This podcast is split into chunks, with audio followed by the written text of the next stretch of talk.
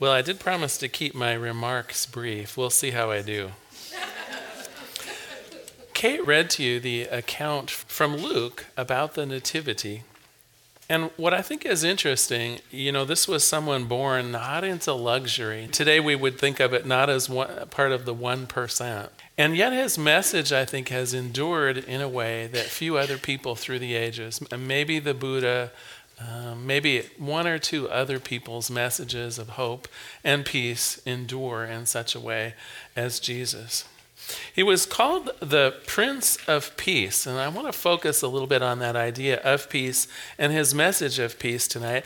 But you know what's interesting? The title, the Prince of Peace, uh, didn't originate in the New Testament at all. It was talked about as uh, the person in the Old Testament that would fill the prophecy of the Messiah. So if you look in Isaiah 9 6, it says, For to us a child is born, to us a son is given, and he will will be called the Wonderful Counselor, the Mighty God, part of the Everlasting Father, and the Prince of Peace. And so before Jesus was even born, the people were expecting something great from this person. And with the moniker, if you will, of the Prince of Peace, you can imagine that much of his life was dedicated to the teachings of love, of peace, and even though he was the rabble rouser, um, he wasn't one to lie down and, and, and take inequities uh, uh, without a good fight. His good fights were not physical ones. So, when we talk about the Prince of Peace, when we talk about the idea of even the Nativity, I think sometimes today we get confused because the world isn't all that much different a couple thousand years later, there are still factions of people fighting one another. There are still the the 99% that seem to have uh, uh, the 1% of the uh, of the goods on the planet. There's still a huge inequity in places of of living and styles of living, of medical care, you name it. In some ways, of course, we're tremendously better. I mean, technology is here, uh, and yet the inequities in the world, the the uh, places that don't look so peaceful in the world are probably just as big now as they were back in that time. And to talk about the Nativity in modern times, I, I've managed to find a little bit of a joke for us. this is the true meaning of the Nativity. And I, hopefully, it will help me to illustrate something here. So, the other night, three year old Billy was showing the terracotta nativity scene in his living room to his stuffed dragon. This is an activity scene, he said to the dragon. It's when they put very breakable things out to watch the baby Jesus sleep. and, uh, and you know what? I think we've got mixed up a little bit on our own. I think it's not just the three year olds that are misunderstanding the essential message of peace, of love, and of joy that comes out of the birth of the Christ consciousness.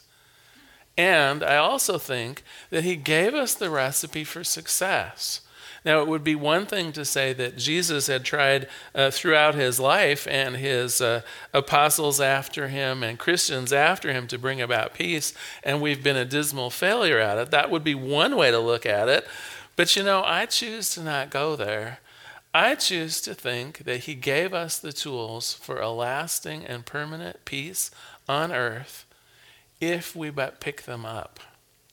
And so I want to spend just a little bit more time today talking about his teachings around the idea of peace. And so I want to quote from Matthew 13 33.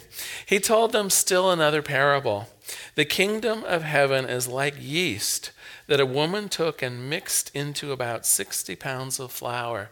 She worked it and she worked it until it was all through the dough.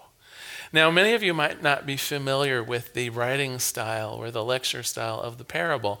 And so I want to talk to you a little bit about that. And in fact, in the same chapter of Matthew, Jesus himself talks about parables. He says, I will open my mouth in parables, I will utter things hidden since the creation of the world. The idea being that a parable is on multiple levels. There's the superficial level or the physical level, but then, of course, there is the hidden, the eternal, the spiritual meaning behind it. So let's look at this parable of the heaven is like yeast. And uh, if you don't mind, uh, I'm going to delve into Martha Stewart living here for a minute. Not that long ago, I was watching Classic Martha on TV. Remember some of the early episodes where she looked older than she does now? Some of the episodes where she was actually doing the cooking herself and, and where there wasn't a team of a thousand people backing her up.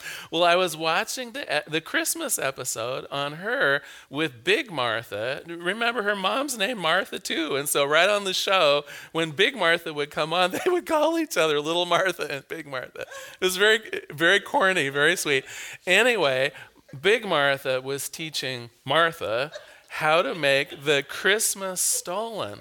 So, so they're from Germany. And in fact, Big Martha was born in Germany. And one of the, the traditions of their family was to make this beautiful bread called stollen. Well, you could see in the episode, the two of them were not exactly eye to eye on things. And in fact, one could imagine during some of the cuts, maybe Big Martha was doing a bit of talking to Little Martha, because every now and then you would see one of them was kind of red, and you're kind of wondering, well, how did how did she get red? And you're picturing off camera things were going on, right?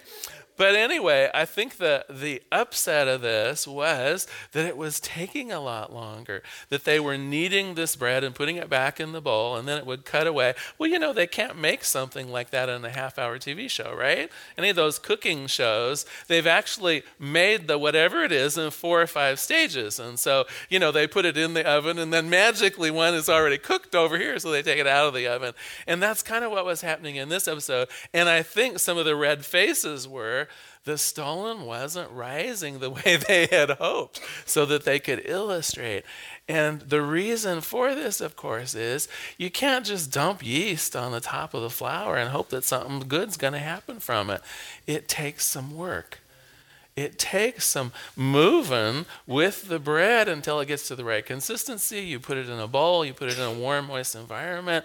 The yeast works through it, but that's not the end of the story. You actually have to work on it some more. You punch it down, you get it going some more, put it in that warm spot again. The yeast works a little bit more, still not done. And in this episode, I think it wasn't done well beyond when either of them thought it was ready.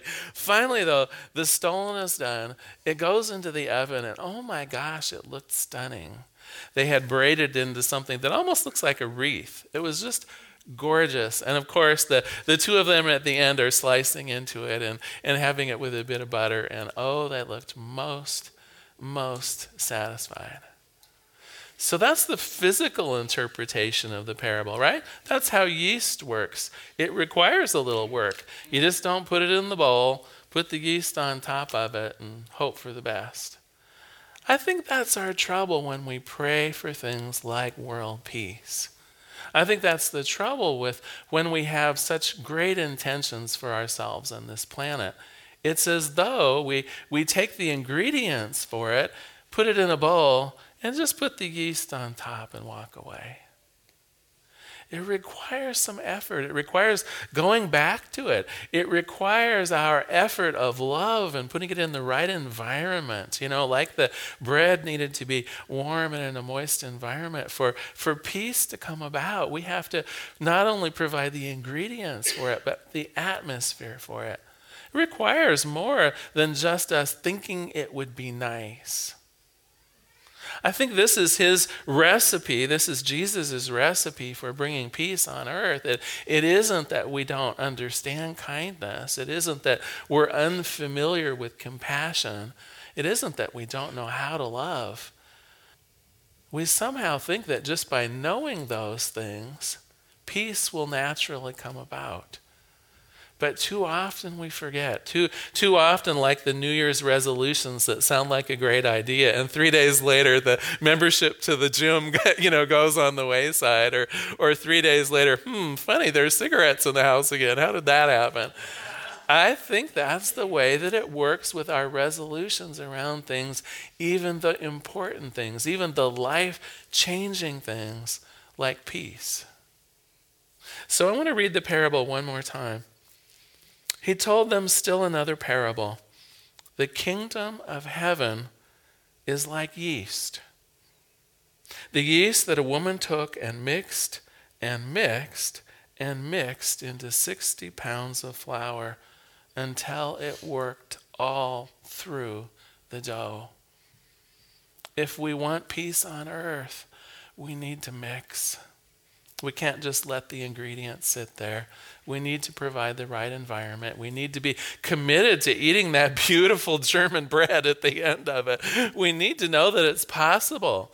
We need to know the beauty of it when it's complete, and we need to hold it in our heart, not just once a year, not just on Christmas Eve, but every day. Every day it has to call to us what it means to be a person of peace. And whether it's in our workplace, whether it's in our own homes, whether it's with friends or family or perfect strangers that we've never met thousands of miles from here, we have to stand for peace every day.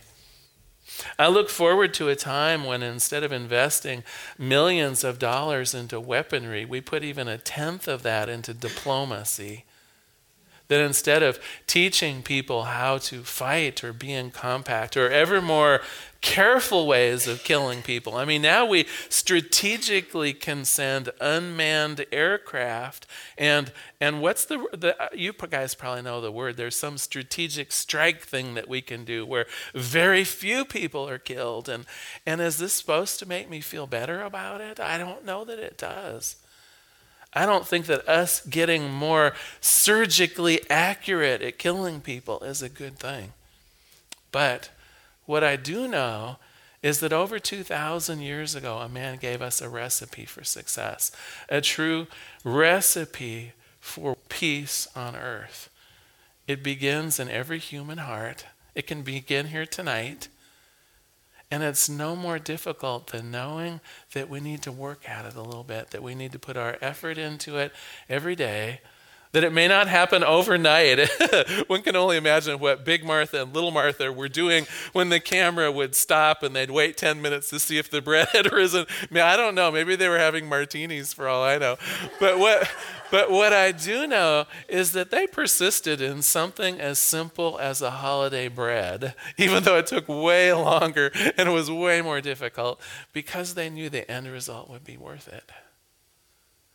And there is nothing worth more to me, I think, on this Christmas Eve than the thought of true and lasting world peace.